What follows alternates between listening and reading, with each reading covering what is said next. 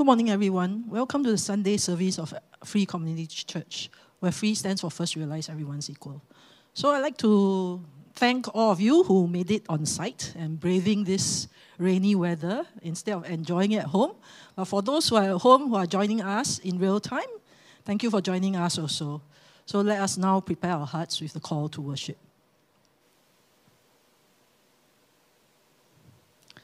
Drawn by God's presence, we gather. Inspired by God's Spirit, we worship. Empowered by God's grace, we live. We are community, embraced by the mystery of God's love for all creation. We are a community that looks for the light of Christ, the light that shines in every time, every place, and every life. Within this dynamic community, we foster connections and experiences that bring meaning to life and help us face the issues of the day. Together we strive to live with loving hearts, open minds, and hands extended to all. Welcome home. Amen. Now let us join the worship team in a time of worshiping together.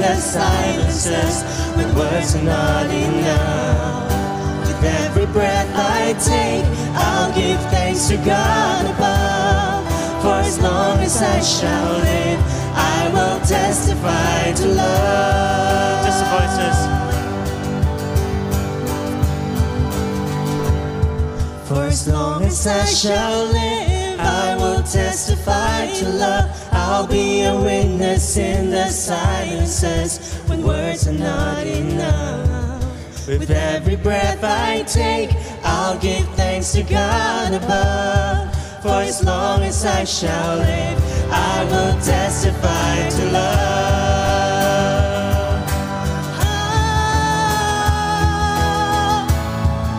As long as I shall live, I will testify to love. I'll be a witness in the silences when words are not enough. With every breath I take, I'll give thanks to God above. For as long as I shall live, I will testify to love.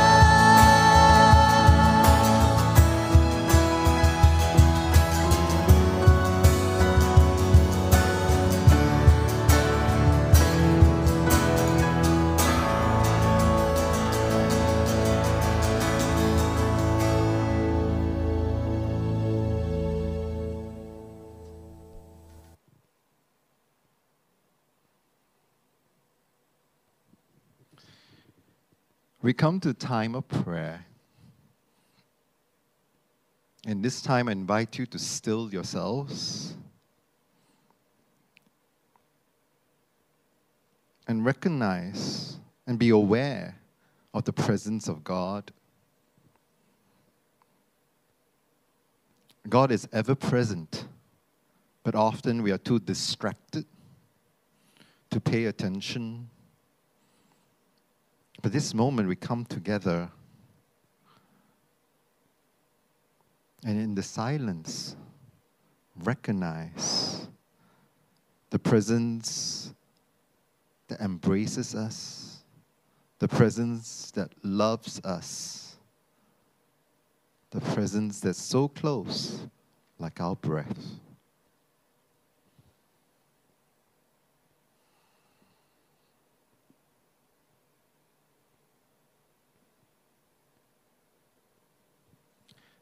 God, we come together carrying many things. Some of us weighed down by anxiety and fear. Some carrying grief. Some carrying joy and hope. And very often, we carry all these things as one person. Complex, contradictory, wanting to feel joy at the same time, carrying a lot of grief. This is the complex existence of our lives today. Even as we celebrate, celebrations cannot be complete because of all the violence, all the wars, all the things that are going on in the world. God, you continue to invite us to bring your kingdom here on earth, a kingdom where all are beloved, all are free, all are well. This kingdom where creation is tended to with love and care rather than being plundered for our benefit. God, we have sinned in how we have failed to care for the environment, to care for each other, and to care for ourselves. Teach us, guide us, strengthen us on how we can do that, knowing that you are guiding us through love, through justice, and through humility. Help us hope for a different kind of world, where there shall be no more tears.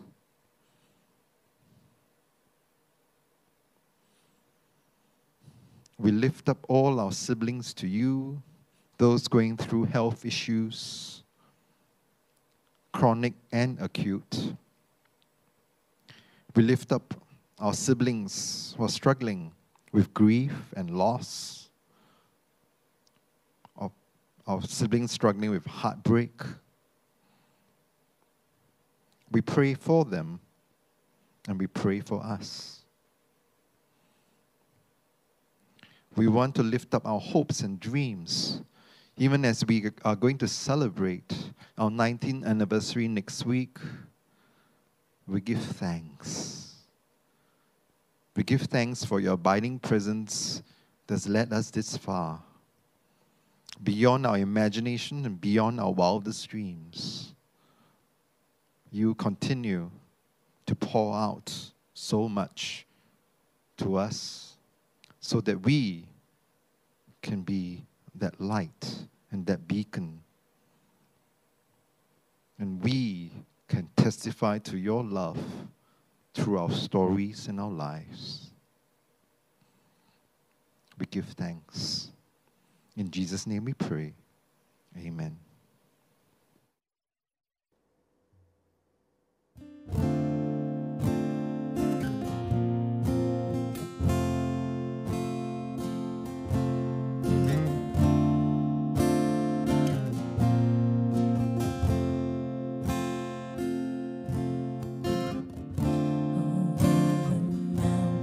You gaze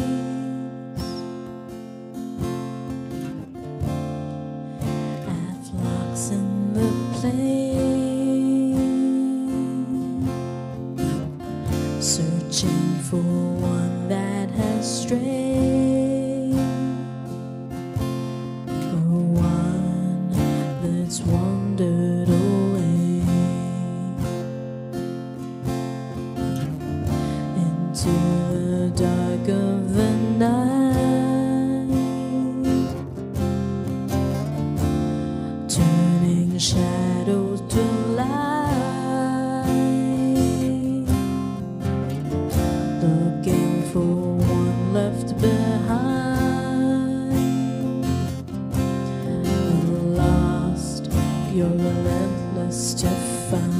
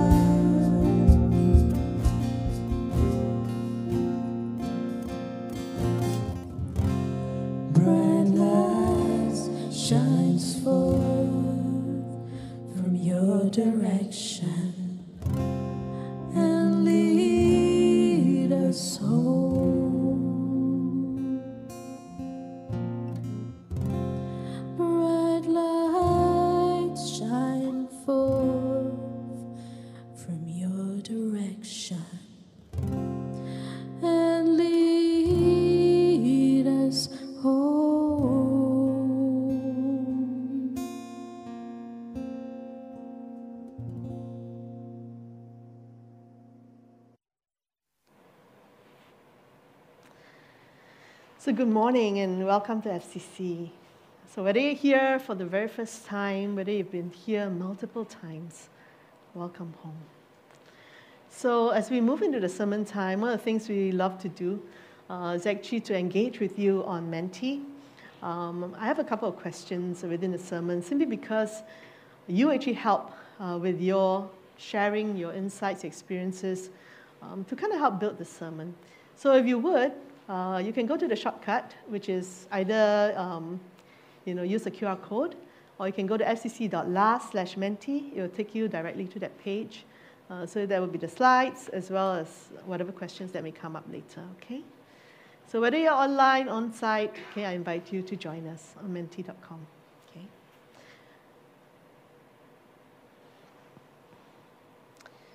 Will you join me in a word of prayer as we begin?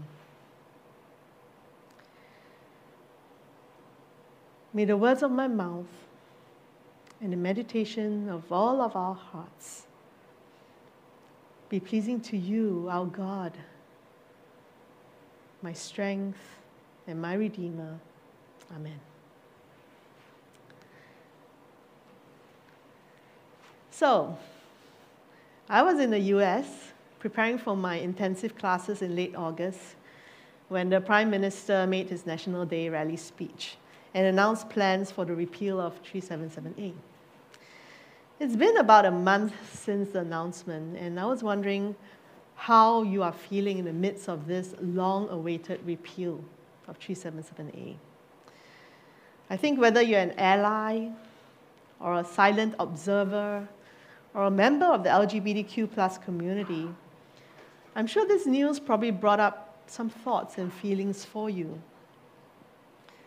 For me, to be honest, I have mixed feelings about it because while I'm glad and thankful that this unjust law is finally slated for repeal in Singapore, the ever-rising voices of religious conservatives calling for the protection of the family is jarring and painful. Families come in all shapes and sizes, and queer people have families too. We're all part of families. We all love and value our families in the same way. Love is what makes a family. And some LGBTQ+ folks have asked me before why I continue to be a Christian, not just a Christian, right, a pastor, when Christianity has caused so much harm to those on the margins of society. And I have thought deeply about this question. And I realized that the reason why I'm still a Christian is because of Jesus, who he is, what he has done, and what he stands for. You know, in Jesus, we catch a glimpse of God with us. But not only that, we also witness the lengths to which God's love is willing to go. And we will see that in our scripture today. And so let me read to you from Matthew chapter 9, verse 9 to 13, 18 to 26.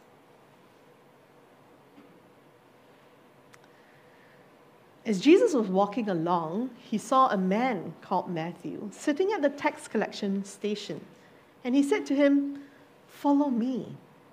And he got up and followed him. And as he sat at dinner in the house, many tax collectors and sinners came and were sitting with Jesus and his disciples. And when the Pharisees saw this, they said to his disciples, "Why does your teacher eat with tax collectors and sinners?" But when he heard this, Jesus said, "Those who are well have no need of a physician, but those who are sick. Go and learn what this means. I desire mercy, not sacrifice. For I have not come to call the righteous, but sinners." And while he was saying these things to them, suddenly a leader came in and knelt before him, saying, "My daughter has just died, but come lay your hand on her and she will live." And Jesus got up and followed him with his disciples. Then suddenly, a woman who had been suffering from a flow of blood for 12 years came up behind him and touched the fringe of his cloak. For she was saying to herself, "If I only touch his cloak, I will be made well." And Jesus turned and seeing her, he said, "Take heart, daughter. Your faith has made you well." And the woman was made well from that moment. When Jesus came to the leader's house and saw the flute players and the crowd making a commotion, he said, "Go away, for the girl is not dead but sleeping." And they laughed at him. But when the crowd had been put outside, he went in and took her by the hand, and the girl got up. And the report of this spread through all of that district. So in this passage, we see Matthew, the tax collector, who we all know later became one of Jesus' disciples. And then there was a woman who had been bleeding for 12 years, interspersed with the story of the raising back to life of the leader's daughter. You know, as I was meditating on this passage, I realized that although they were vastly different kinds of situations, there was a common thread that ran through them. And this common thread is that Jesus shows himself to be the great disruptor. Matthew, the tax collector, was basically perceived by the Pharisees as a sinner, undeserving of Jesus' friendship and fellowship. Why? Why is he hanging out with people like that? Tax collectors were social outcasts among the Jews at that time, because they were seen as collaborators with the Roman imperial authorities. By calling Matthew into the community of disciples when he said to him, "Follow me," and by eating with him and the other tax collectors and sinners, Jesus disrupts social and religious norms and reorders social and communal relationships by including the excluded. In his interaction with Matthew and those that the religious community ostracized, Jesus shows how it's not only possible, but necessary to disrupt harmful social and religious norms. Who are those today who are excluded by harmful social and religious norms? And then there was the bleeding woman. The bleeding woman would have been considered unclean, according to Jewish purity laws, and she would have been shunned by her community. For 12 years, that's how long she has suffered this ailment and isolation from others. Can you imagine? People avoiding you because you're considered unclean, and you have been struggling alone and afraid, not knowing if this bleeding will ever stop. Whether you have experienced menstruation or not, I'm sure you've heard a lot about it, right? Can you imagine bleeding continually for 12 years with all of its attendant symptoms? This woman had been suffering for too long, and she wanted to be made well. She needed to be made well, to be restored to wholeness, to community. So she had been following Jesus among the crowds that were almost crushing him, and that you can read in the other versions of the other Gospels. And she said to herself, if I only touch his cloak, just the edge, just the tassels of his garment, I will be made well. Such faith, right? Like the religious leader who had begged Jesus to lay his hand on his daughter so she would live. That same faith. They both believed that all they needed was a touch from Jesus, a moment of connection that would completely change their lives. If I only touch the tassels of his garment. Touch sounds like a very innocuous word, right, here in English. But in Greek, in the original Greek, the word is haptomai, which actually means to modify or to change something or someone by touching. It's a touching that influences, a touching in a way that alters, that modifies, that changes a person. You can almost call it an impact touching, right? It makes a difference kind of touching. And interestingly, in this case, it was the woman who reached out to touch Jesus first, believing that this touch would change her physical, her social, her spiritual condition, and she would be made well. She believed that with all of her heart, even as she reached out to touch Jesus. And then Jesus turned, and seeing her among all the crowds, he said, "Take heart, daughter. Your faith has made you well." Although Matthew is very succinct with his words and description, I can almost imagine Jesus' eyes as he looked at her with great compassion. Perhaps he reached out and took her hand as he said these words, "Take heart, take courage, daughter. Your faith has made you well." I always thought it was a little strange that Jesus referred to her as daughter, because Jesus couldn't have been older than her. In fact, she probably was older than Jesus. And I think Jesus addressed her as daughter, not only to express the feeling of kinship, but also as a gentle reminder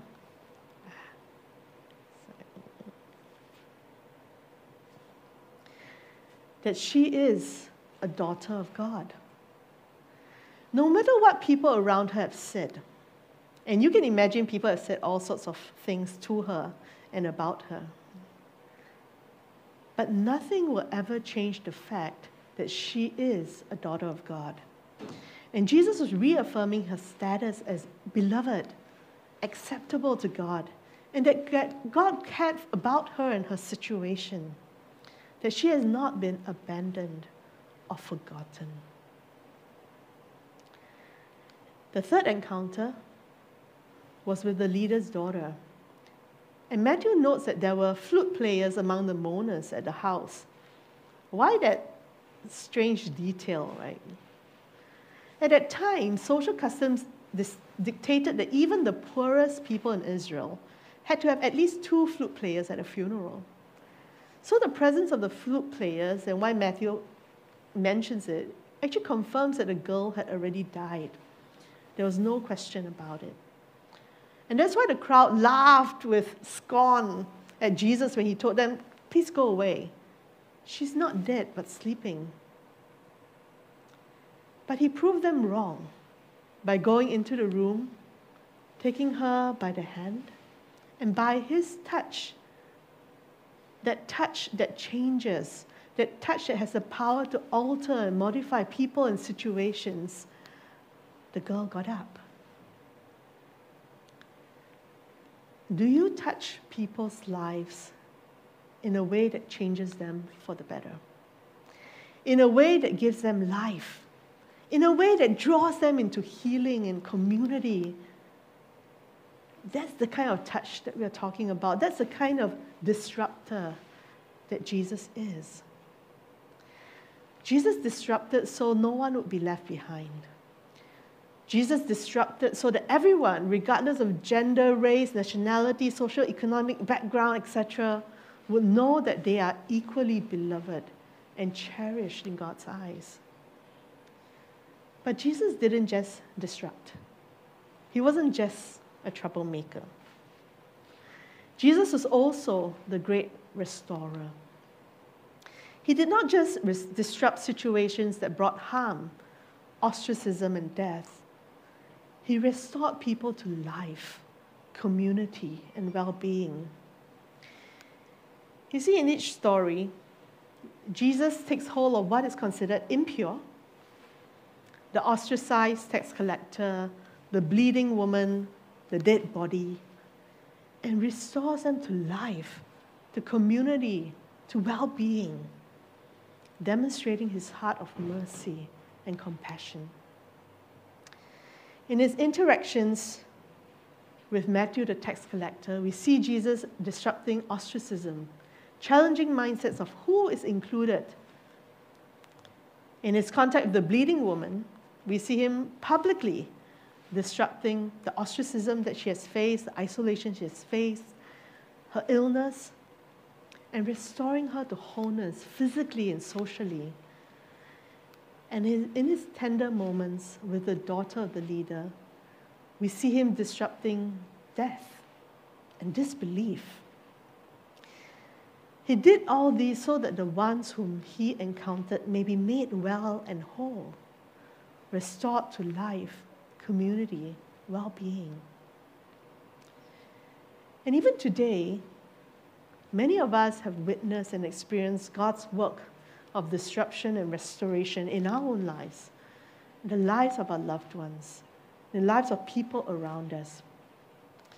So I want to ask you to share, right, for your experience. In what ways have you witnessed or experienced God's work of disruption and restoration in your own life? Or perhaps in the life of your loved ones? Or perhaps people around you or friends? In what ways have you actually seen that happen, even today? Because we know that God is still in the business of changing lives, of touching lives in a way that modifies. So how have you witnessed that or experienced that in your own life? The love of God, yes. I think many of us perhaps have experienced God's love in a very personal way, in a transformative way. Through justice and mercy, the healing of chronic condition, amazing. Recognizing my worth is not based on what I do, but who I am in God, yes, beautiful. Consoling grieving souls, The mending of relationship between myself and my mother, wow. When I was in IMH, prison ward, I reaccepted God into my life to get by the lonely 1 week. Justice. Dad, who was a long-time Taoist, became a Christian who now prays for me. Wow.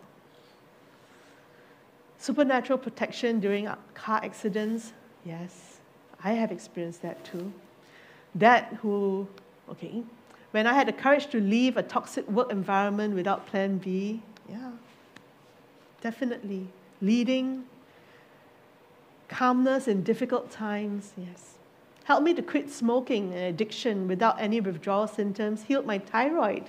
Praise the Lord. It's amazing. Through people who bring the faith into the family. Dad died. I'm sorry to hear that. My life was disrupted when I went for rehab, but I came out restored. Healing from panic attacks, when he says, I love you despite, where I was confronted because of my sexual orientation. It's painful. reminding me that comfort can be a barrier to progress, yes. My sister and I becoming closer when we both realized we were trans. Oh, that's so beautiful. He touched me, a lowly sinner, even when no one else wanted to be around me. Finding inner peace when you're feeling sad. Coming to FCC at a time I was ready and experiencing emotional healing. I'm so thankful to hear that. Restored me to community life when I was in my own private slough of despondence and gave me the courage to stop living a lie and be out and proud. Yes. Being able to forgive and live harmoniously after relationship challenges. For leading me away from vice and gang activities. No longer having a previous lifelong issue of irritable bowel syndrome. Wow. Being part of the life of FCC. Thank you. Thank you for sharing all these and some of these so vulnerable experiences of you and your life and of your experience of God. Miracle healing from bleeding. Wow, a very direct example from today. We continue to have hope even in the most challenging circumstances because we know we worship a God who has the power to disrupt and restore. God is still able to speak life into situations and hearts that seem dead. God is still able to disrupt oppression and marginalization and restore people to community and well-being. And as followers of Christ, we are called to this sacred work too. In a way, we are mini disruptors and restorers.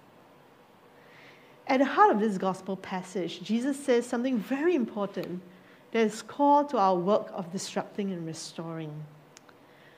And this one verse from the prophets is something that Jesus quotes twice in Matthew. So I figured it must be quite significant.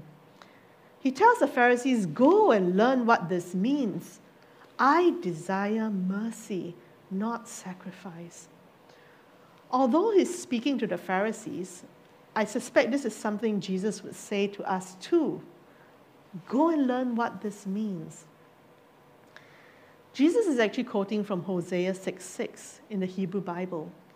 Hosea, centuries earlier, had condemned the Jews for trying to excuse their idolatry, their oppression of the poor, by offering the prescribed animal sacrifices.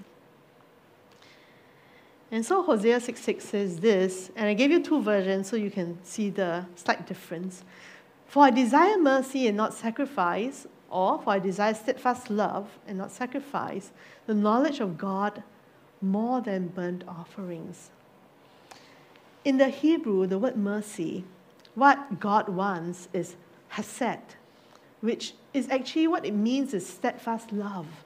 And that's why the NRSV translates it that way. Steadfast love, a faithful love, a covenant love. That's what God desires, a steadfast love.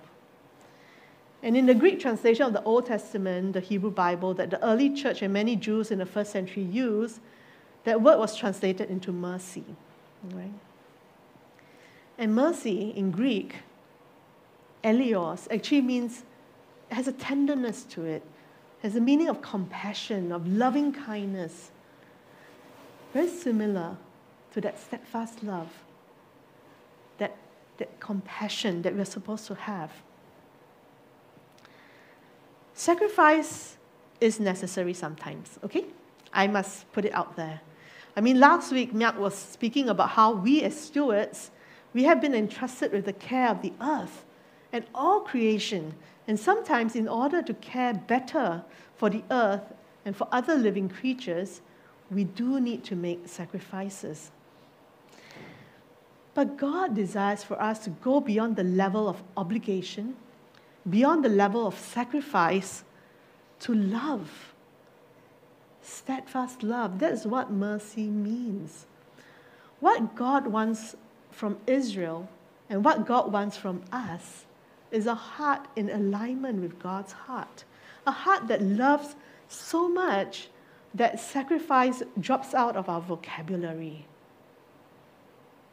And Hosea wasn't the only prophet who spoke about how God desires our hearts more than our sacrifices. Amos also said that. He was also one of the prophets. He said, even though you offer me your burnt offerings and grain offerings, I will not accept them. But let justice roll down like water and righteousness like an ever-flowing stream. And writing about the same time, the prophet Micah also asked, shall I come before God with burnt offerings? Will the Lord be pleased with thousands of rams? God has shown you, O mortal, what is good, and what does the Lord require of you? To act justly, to love mercy, and to walk humbly with your God. When you see these verses, I wonder if they remind you of anyone. I see Miak smiling over there. The Amos and Micah passages were some of Reverend Yap's favorite Bible passages. And we would hear him refer to them often. Some of you didn't get a chance to meet Reverend Yap while he was alive. He was the first Asian bishop of the Methodist Church in Singapore and Malaysia, and in his later years after he retired, he felt led to speak up for the LGBTQ+ community in Singapore, and he wrote a letter to a newspaper, to the Straits Times. And that was how FCC members knew about him and his stand, and he said, can it be? And they made arrangements to meet with him. And you'll hear more about his story next week during our church anniversary service. But a few years ago, before he passed, I remember once telling him, Reverend Yap, thank you so much for all the sacrifices you and your family made in order to stand with us. He looked at me thoughtfully, like he was pondering what I was saying. And then he replied, I don't think of it as a sacrifice. At that time, I thought he was just being humble. But now I think I understand better what he meant.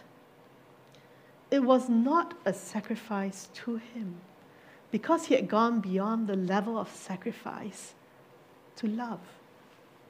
He was doing it out of compassion, steadfast love, loving kindness, mercy. I desire mercy, not sacrifice, Jesus said. And what does the Lord require of you? To act justly, to love mercy, and to walk humbly with your God. Are you willing to do the same? Are you willing to disrupt situations that bring harm, ostracism, and death? And will you participate in the work of restoring people and situations, including all of creation, back to life, wholeness, and well-being? And so even as you reflect on that question, I wanted to ask you to think, in what areas do you feel led today to participate in the work of disruption and restoration? For some of us, you have experienced God's work of disruption and restoration in your life. And today, even as I'm speaking, the Holy Spirit has been speaking to you. Perhaps there are certain groups of people that God has been putting on your hearts that you feel, yeah, I want to do something there. Perhaps it is in your own life that disruption and restoration needs to happen. Perhaps it's in the life of your family, of your friends, of people around you, the community. Illicit drugs, intercession, HIV, prayer, volunteering, human trafficking, mental illness, deeds. A God of love. Environmental justice, LGBTQ equity, mental illness, gender equity, indeed. Being forgiving, humility with difficult people, being loving.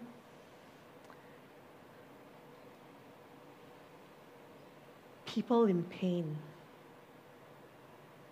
creation care, yes. Racism, yes. So many areas that God has been placing on all of our hearts, that God is calling us to disrupt and to restore. Today, Jesus is telling us, go and learn what this means. I desire mercy, not sacrifice. May the foundation for our sacred work of disrupting and restoring be steadfast love, loving kindness, mercy, and compassion. Will you join me in a word of prayer?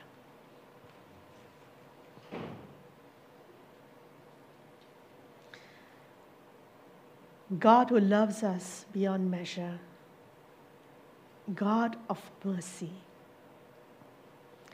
you have shown us, you have demonstrated to us what it means to live a life of steadfast love, of compassion, of loving kindness, and to allow that to motivate the way that you disrupt and restore all things and all people, so that we can come back into your love, so that we can be restored to life, to community, to well-being. And God, you call us to do the same, that we are meant to go out into the world to do that very thing, to disrupt and restore because of a heart of love and compassion. So God, today we say we are here, and we are imperfect, and we are weak. We don't have everything and all abilities, but with whatever abilities we have, with the hearts that we have, God, we lay them down and say, God, use us, so that this world may know that they are loved and that they are deserving of your love in every way. As we pray all this in Jesus' name, amen.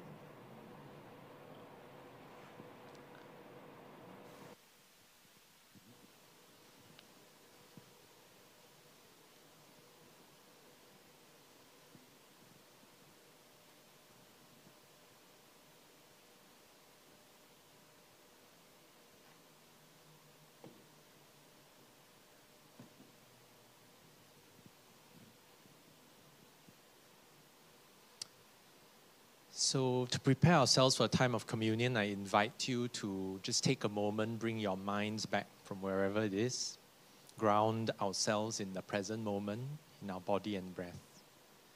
And knowing that this table set by God is an open table that is welcoming to all. And even though we are not physically together, this table really transcends time and space. There are no boundaries, no requirements. There is no need to change yourself. So the invitation here is to really lay aside your cares and burdens and know that God's grace is sufficient. Not just sufficient, but abundant and unconditional.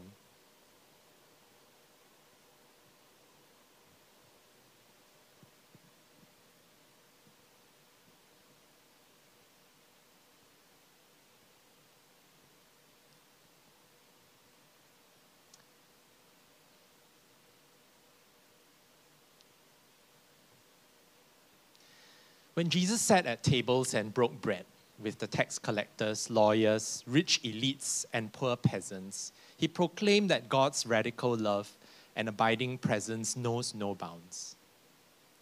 Through these occasions of sharing food, every person experienced God and shared in God's kingdom. A kingdom where all are welcome, all are worthy, and all are invited. A kingdom where lives are transformed and empowered, and the fruits of God's gentle justice bloom throughout creation. All people, including each of us, are invited to share in this sacred meal of celebration, and be strengthened by the presence of God in this place. Remember that Jesus fed 5,000 hungry people with 5 loaves of bread and 2 fish. At this miraculous meal, there was such an abundance that everyone ate until they were full, and there were even 12 baskets of food left over. Holy God, we celebrate your abundant care and solidarity revealed in this meal. Remember that while sharing a meal with Pharisees, Jesus welcomed the woman viewed as an outsider.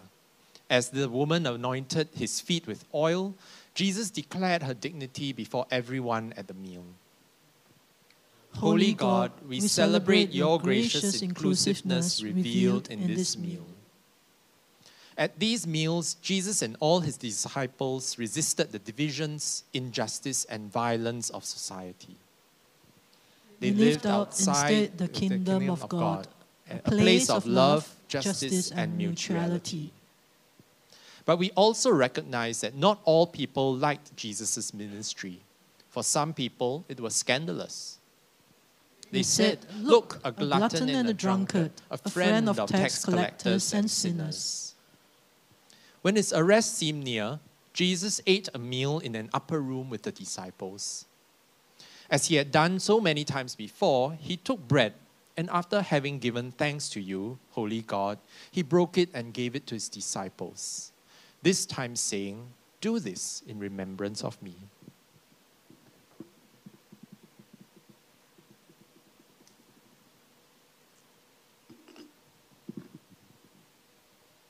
After the meal, he shared the wine, gave thanks, and said, "I will not drink from this cup again until I drink it with you in the kingdom of God."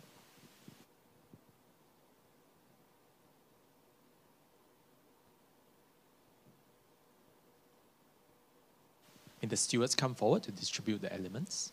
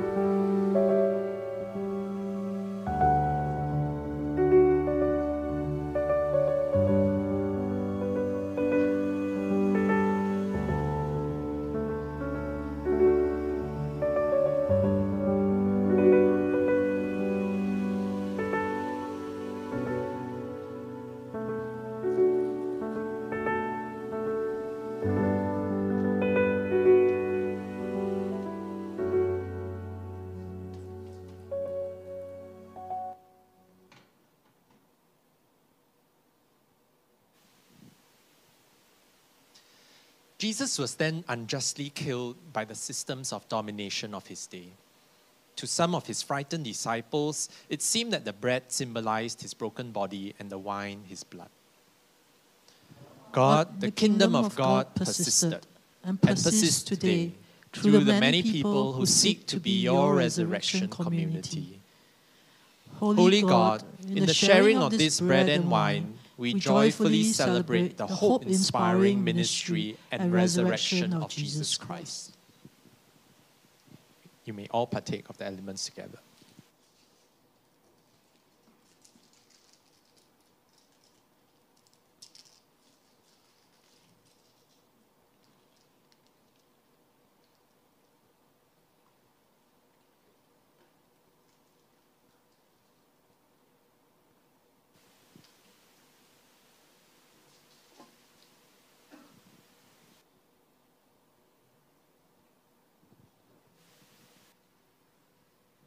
I invite you to rise as you are willing and able and join me in the prayer of communion.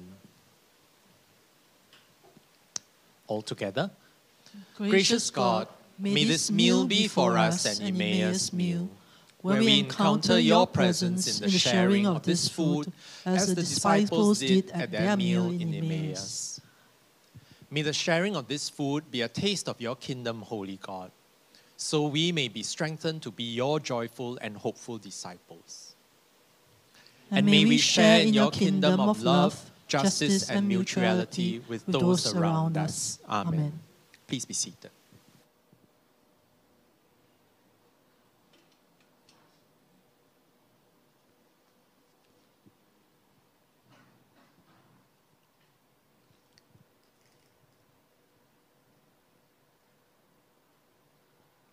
Welcome once again to the Sunday service of Free Community Church, where Free stands for First Realize Everyone's Equal. I'd like to thank Pastor Pauline for her sermon. As I was listening to it, I was thinking, you know, if Jesus was the great disruptor, I wonder what modern Christianity is. We are like, you know, so mainstream now, and we are like sheeples. We just follow the rules and we don't dare to step out of line, etc. But sometimes I think most of us will probably be thinking, what difference can one person make? You know, what if I don't take that one plastic straw today with me? Never mind lah, it's only one straw. What difference will it make? If I don't eat that bowl of shark's fin, never mind lah, the shark already cute. What difference will it make? But actually, it's really like that starfish story about that little boy who is, you know, walking along the seashore and throwing back one starfish at a time. And the man asked him, "Why are you throwing back that starfish? There are so many starfish along this seashore, you know." But the boy said, "I made a difference to that one starfish." So I think that, you know, as a Christian community, a lot of times we cannot think that, you know, our one person's effort, one person's mercy, one person's action will not make a difference, because together as a collective community, we will indeed make a difference in this society and in this world. So I'd like to welcome you once again to Free Community Church, whether you're here for the first time or you're here many, many times, welcome home. If you are new to us with FCC, please allow us to stay in touch with you by scanning that QR code and fill up the form. Someone from the church will actually reach out to you. Every month, we actually have a newcomers meeting, and today's meeting happened to be immediately after Sunday's immediately after service today in that room behind. So if you're new here and you'd like to find out more about the church, I see a lot of new faces today. You'd like to talk to the pastors, talk to some of the leadership, find out what actually FCC stands for. Is FCC what? Cult church or something like that, that, you know, you have been warned against joining us or something. Please come and talk to us, join the newcomers meeting, and let you know that, you know, we are quite a normal church. We talk about God's love, we talk about Christianity, we talk about discipleship, etc., etc. So do join us today at the newcomers meeting. So this is the collection section of the service. We actually collect for two separate funds. One is the FCC General Fund, which actually pays for the salary and also the maintenance and the broadcast and everything to make sure that services and ministries and programs actually go out properly. And one goes to the building fund, which pays for the mortgage of this place. So you may give by PayNow, by scanning the above QR codes, or you may also give by credit card at freecomchurch.give.asia. But please note that giving by credit card only goes to a general fund, and there's a 1.5% platform fee charged by the platform itself. For those on site, if you'd like to give, the stewards will bring the collection bags later. You may just raise your hands. But before the stewards go about doing that, let us pray.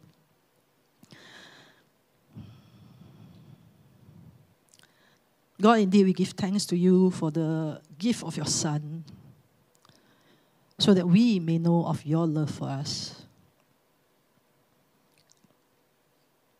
And that at times in this world, where we feel that, you know, everything is just dark and miserable, we know that you are with us, and that we, in response to your love, should be the ones taking the actions, doing the work, showing your love to others. God, we lift up all our offerings, financial, effort, time, to you, and we ask for your guidance and your wisdom, so that more and more we'll know that we are your beloved creation. In Jesus' most precious name we pray. Amen. Now I'll ask the stewards to come forward and take up the offering.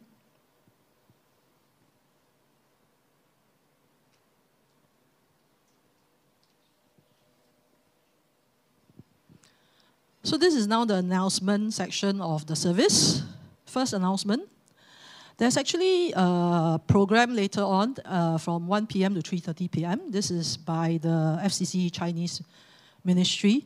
So FCC 中文团契今天会呈现一个主导文，打开祝福的天窗，教会我们怎么破解祷告的密码，进入与神同在的诀窍。If you have not signed up for it, because the program is today, you're still welcome to actually stay. So this program will be about talking about the Lord's Prayer. Wait, let me take out my translation. Okay, it's actually about assessing the gateway to heaven's blessing, deciphering the secret to the Lord's Prayer, and entering into the presence of God. So if you're interested, you can actually go for lunch, and then you come back at 1 p.m. It'll last to around 3:30 p.m. So, do you find your life very boring? Do you find your days very monotonous? It's like the days repeat itself, and then every day become, what's the difference between Monday and Saturday and all those? If you find your life boring, come join the production ministry as volunteers. We really need visual presenters and everything else, because if you join as volunteers, I tell you, I guarantee you a joke to your heart every single Sunday. You'll have a mini heart attack. So, if you're interested to sign up, you may sign up at info@freecomchurch.org. So there's also a prayer rope making workshop. This will be on the 16th of October. For more info and registration, you may just register at fcc.la/ACE. So just now, for one of the questions, some of you actually mentioned mental health. So FCC is also very concerned about the mental health being of our members and our friends. So we are also carrying out a mental health a talk about mental health. So in October, we'd like to invite you to a small group discussions on mental health, whether you have lived experiences or not, regardless of how much or little you know. Come share your perspectives, stories, and curiosities. Allow yourself to be touched as we step towards being a more compassionate community. For this session, please remember to RSVP at info@freecomchurch.org. This session will be held on 23rd of October from 1 to 3 p.m. Now, I will invite Pastor Pauline to come and talk about our FCC anniversary service next Sunday. So, as many of you have heard, we are having our 19th anniversary service next week. Some ways that you can get ready together with us for the service, right? This is an invitation to participate if you want to, okay? Purely optional. So, we will be catering lunch, okay? So, don't worry. But it would be lovely if you would like to bring a simple dish or a small snack that you want to share with everybody in the community. Because it's been such a long time since we gathered in such big numbers, right, to eat together, to celebrate together. So it'll be a very, very special time, and we thought that it would be a wonderful way if everybody gets to contribute in a small way, right? It's like, this is one of my favorite snacks, you know, like chai, right? And this is one of the great ways for us to practice being a co-host. Right, because that's our challenge for this great banquet. How do you move from being a guest to a host? Right? So we will be actually having a special table set up right in the middle of the sanctuary. And this is where you can place all your food items. So, and this will happen before the service starts. All right? So do come early, right, if you want to place your items so that, you know, there'll be less disruption. The second thing that you can choose to participate if you want to is that as a follow-through practice from Yak's sermon last week on being better stewards, I think as a church, we would like to use less disposables, especially at big events like these, right? And if you have a food container, I brought an example in case, all right, for visual impact. And all utensils, right, that you can bring from home. I know many of us kind of bought stuff like this during the pandemic, right, to go and tapao, to take away food, right? If you have those lying at home, if you're like, yeah, you know, I want to bring it along for your own use during our catered lunch, please consider doing so. I think we would like to do better as a community, like what Jamie just said. Sometimes we wonder if that one little fork makes a difference. But I think if we do it together as a community, it makes an even bigger difference, and we want to do better together, okay? So that's all optional, invitational. Even if you come just as you are, we would love to celebrate with you as well. But these are just some things that you can consider participating as we prepare for our anniversary service together, okay? So come next week. And now I want to invite Miak to come and celebrate our birthday babies. So every month, we pray and give thanks for members in our church who are celebrating their birthdays. And we haven't asked them to come forward for a very long time. I see one of the names up there. Would you be willing to come up? Just always by invitation, never by coercion. This is a spring of surprise. Who else is here today? Eliza? Did I see Eliza? In the Hive. Oh, Eliza in the Hive. Yes? Sure. Ben.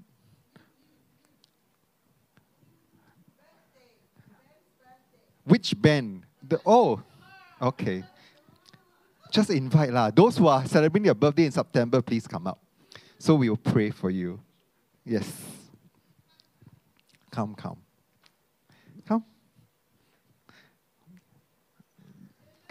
Yes. Today. Okay. Let us pray. God, we lift up these siblings to you. We celebrate their lives, and we celebrate your love in their lives, on their journeys, the ups and the downs, and we celebrate that time, the life that you've given them, and we pray that in the coming year, they continue to grow deeper, continue to be blessed, continue to overcome the challenges they encounter in life. We want to celebrate with them your loving presence that's guided them so long. We ask for courage and wisdom, so that we all build a different kind of world, so that we can shape this kingdom. We can participate in what you've called all of us to do. So we celebrate their lives, and we hope that they can testify to your love every single day. All this we pray in Jesus' name. Amen. Thank you.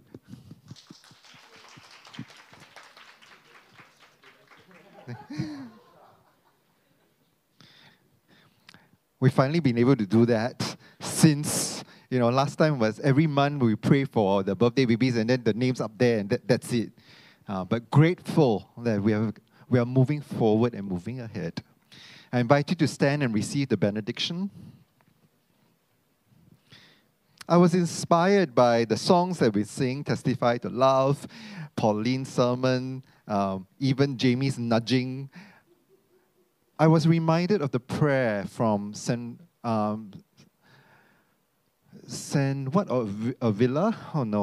Teresa of Avila. The prayer goes, Christ has no body but yours. Christ has no hands nor feet but yours. It is through your eyes, it is through your hands that Christ touches the world today. So when you go out, may you allow yourself be an instrument of God's love, be an instrument of justice, Be an instrument of mercy, to move beyond sacrifice, but come from that place of deep love, so you can do what is required of you. Simply do justice, love mercy, and walk humbly with God all of your lives. So go, knowing you are the body of Christ, always. Amen. Thank you for joining us this Sunday. Look forward to seeing you. Have a blessed week ahead.